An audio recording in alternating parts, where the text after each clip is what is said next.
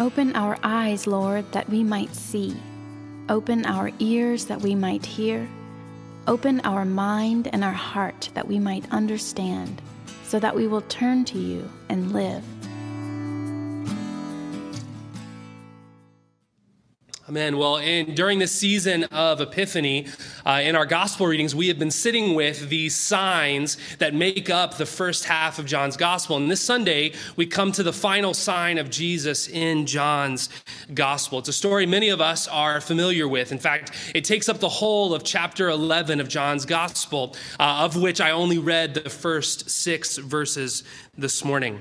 And one of the things that we've been talking about these past few weeks is that these signs, like all signs, uh, are served to orient us to something that is first and foremost true about God, but these signs also point to orient us towards something that is true about ourselves. And that brings us to the first movement in the passage I want to invite us to sit with this morning, which is the death of Lazarus and the mocking of hope. The death of Lazarus and the mocking of hope. Uh, in this movement, I think we need to sit with the question why do we need orientation or reorientation toward God and toward something true about what it means to be human in the first place? And as Evan hinted at, it's because we live and have always lived in a world, especially between Eden and new creation, that is continually giving us things and putting us in places that disorient us.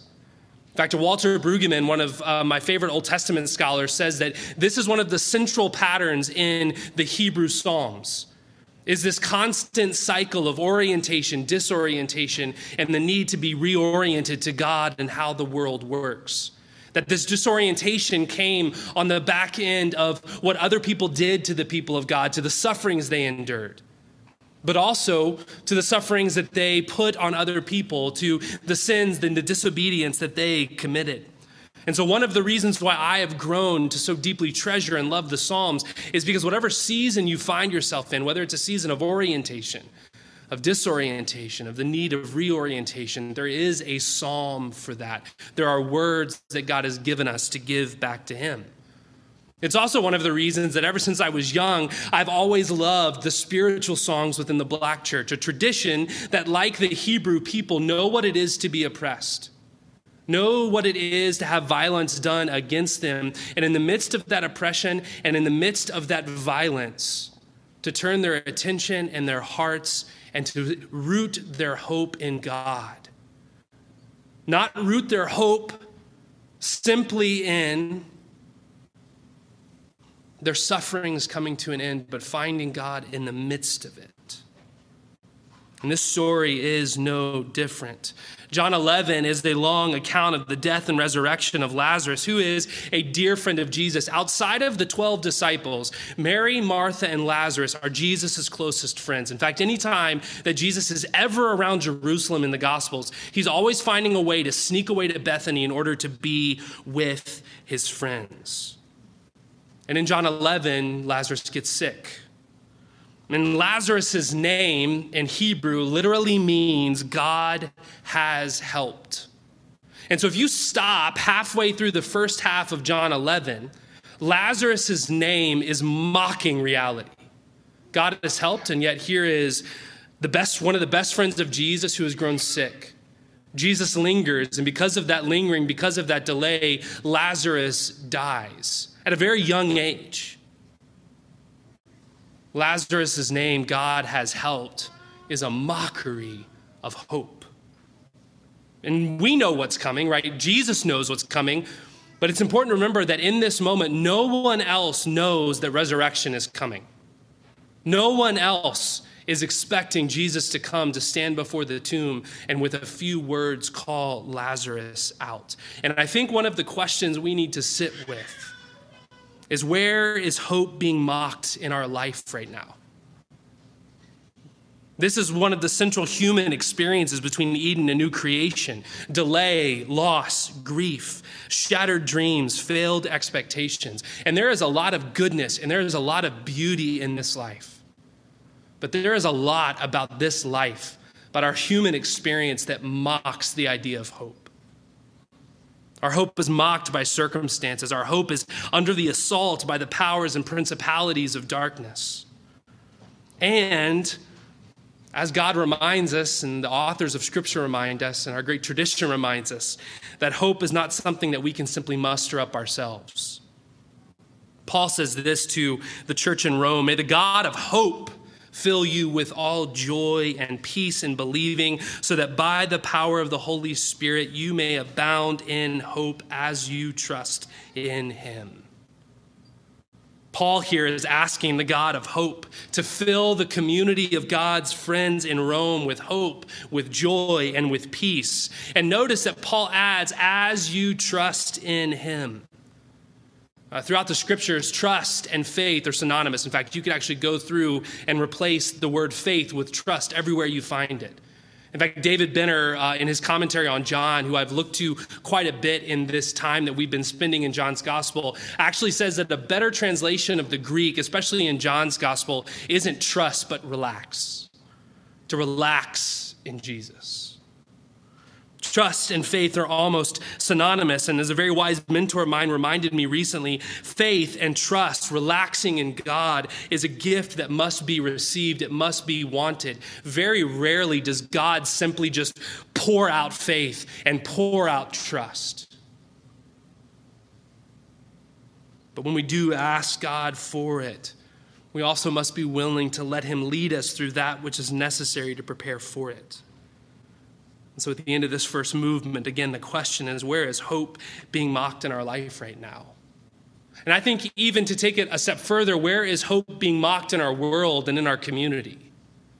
Again, I mentioned this last week. Suffering and troubles have a way of giving us tunnel vision, especially tunnel vision, to only see our own suffering, our own despair, and to be blinded to the suffering and the despair around us. And so, where is it that hope is being mocked? And I wonder if, I know there has been for me this week, an invitation from Holy Spirit to ask for faith, to ask for trust.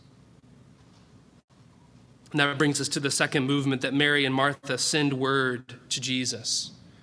Lazarus is sick, and they send simply a word Jesus, the one you love, is ill. And what I would submit to you this morning is that in this movement, we see uh, what I think is a clear example of intercessory prayer of people like the, uh, the two friends in Luke 5 that carry their friend to Jesus. They can't press, if you remember the story, they can't get into the house where Jesus is. And so they, they literally carry their friend to the roof, they rip apart the roof, and they lower them down to Jesus. That is what Mary and Martha are doing with their brother. They are sending word Jesus, the one you love, is ill. They are interceding on his behalf. In a moment of need and of pain, they send word to Jesus. And there's a few things I want us to sit with when it comes to prayer and intercessory prayer this morning. And the first is this I'm convinced prayer is at the heart of how we co labor with God. I talk about this a lot, and so I'm not going to um, sort of belabor the point this morning, but you and I were created for a cooperating friendship with God. Paul gets at this in 1 Corinthians chapter 3 for we are God's servants, co laboring with God. At the beginning of the pandemic, uh, New Testament scholar N.T. Wright was being asked a lot about how does the church need to respond in this moment. And there's a line that he just kept repeating, and I think it is so important. He says, if you look back over the centuries, all the way back to Jesus, when the disciples say, Jesus, Lord, teach us how to pray, and essentially gives us the Lord's Prayer, which is at its very heart intercession on behalf of ourselves, of our communities, of our homes.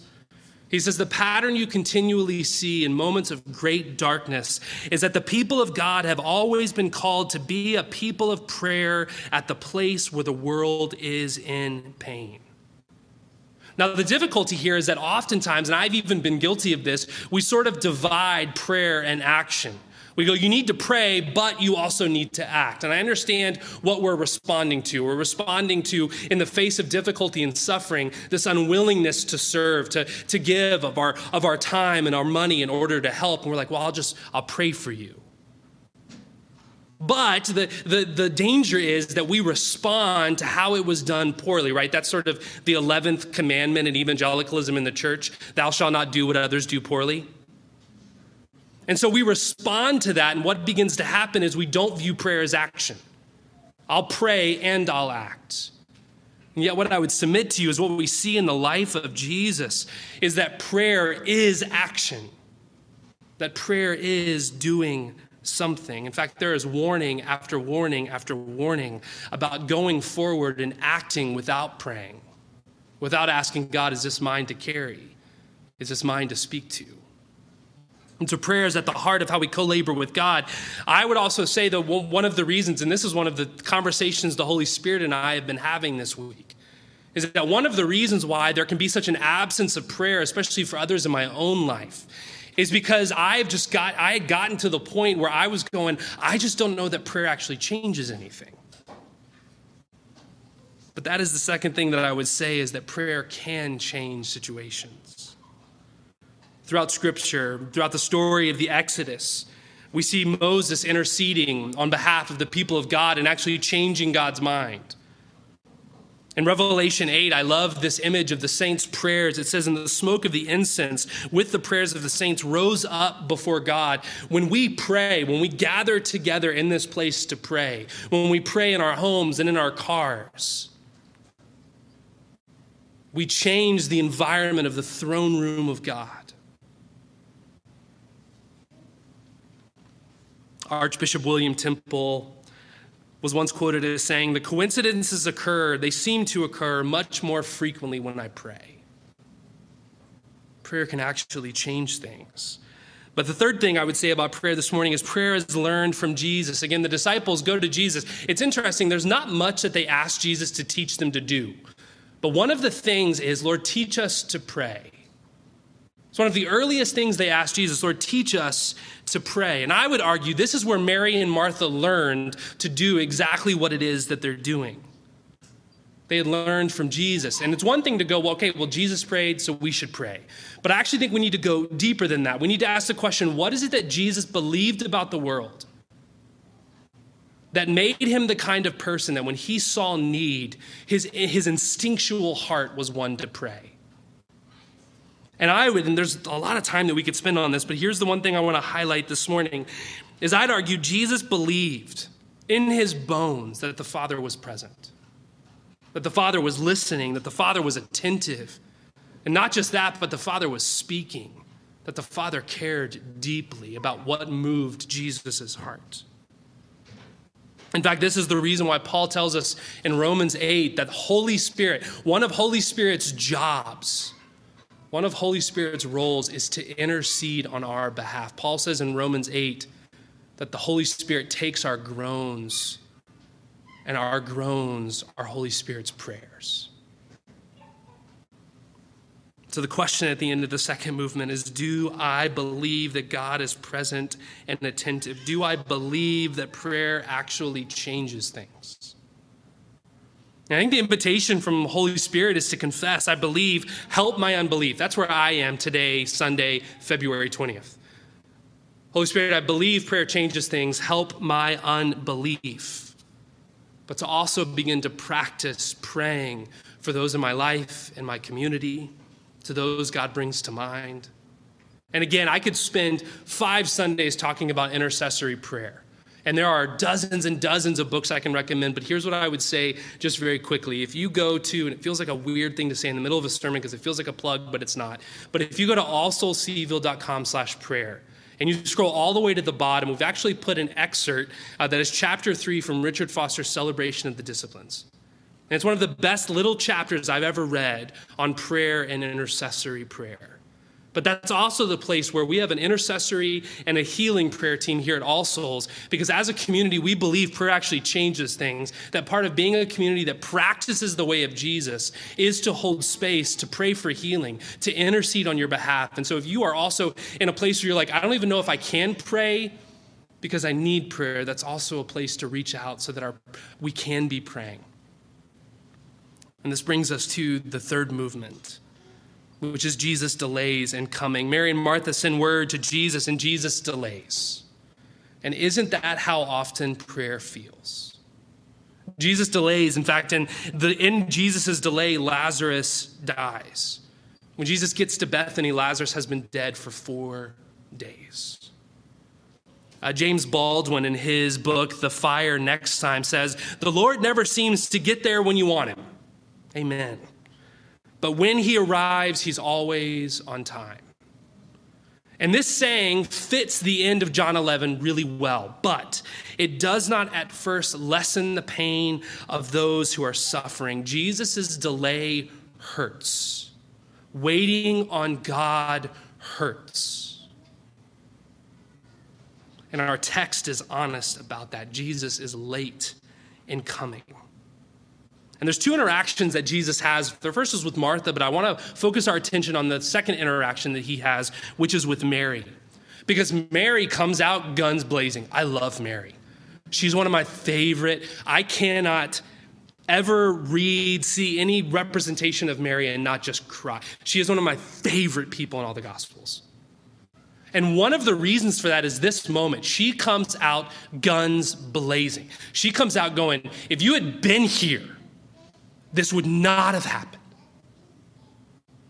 If you had been here, this would not have happened. And in this moment, we get one of the most honest laments in all of Scripture. She comes to God in the flesh and names reality and accuses. She is frustrated and angry and sad and riddled with grief. I've watched you heal. I've watched you feed. I've watched you deliver. You've delivered me. And you and you waited? And in this moment, what's our expectation of Jesus? What's our expectation? Is it Mary, calm down? Mary, don't you know who I am? Don't you know what I'm going to do? Don't you just, can't you have a little more faith? Can't you? Right? That's the expectation of Jesus. But what does Jesus do?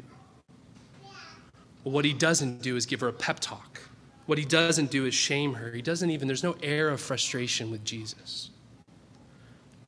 But Jesus' response is, Where have you laid him? Where have you put him? He looks at his friend in her anger and grief and says to her, Will you take me to the place where all hope is lost?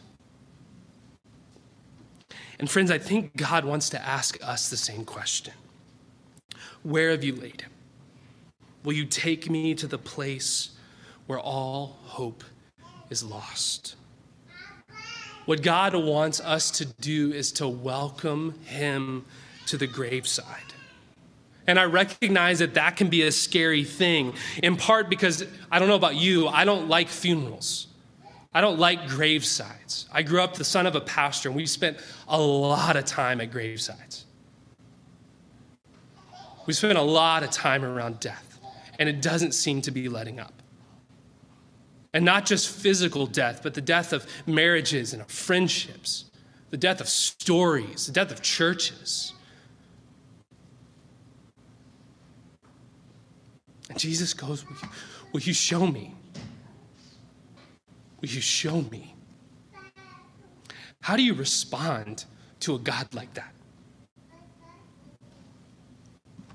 How do you respond to a God that doesn't go, get it all together, just have more faith? It'll be okay. How do you respond to a God who looks at you and goes, Show me where hope is lost? I think we respond like Mary responded. Good, Mary. Come and see. Friend, come and see. This is the kind of person I hope to be. Who, with Mary, can acknowledge my friend is Lord and invite him into the places of deepest pain. And what kind of person is Jesus when he gets there? The first thing he does is weep. My instinct is to fix just get going. Get the stone. Let's get it off. Come on, y'all. I know it stings. Let's go. Right? I want resurrection without a tear stricken face. But Jesus is completely fine with resurrection and a tear stricken face. Jesus goes, looks at his friends, and he weeps. Before any miracle, Jesus enters into the pain with them. In this moment, Jesus weeps with the world's weeping. Friends, God cares about the things that weigh your heart down, the things that trouble you, the places of hopelessness and death. He cares. And the question he would ask you today is where have you laid him? Where have you laid him? And will our response be, Come, Lord, and see? My friends, beloved, Christ has died, Christ has risen, and Christ will come again. In the name of the Father, the Son, and the Holy Spirit. Amen.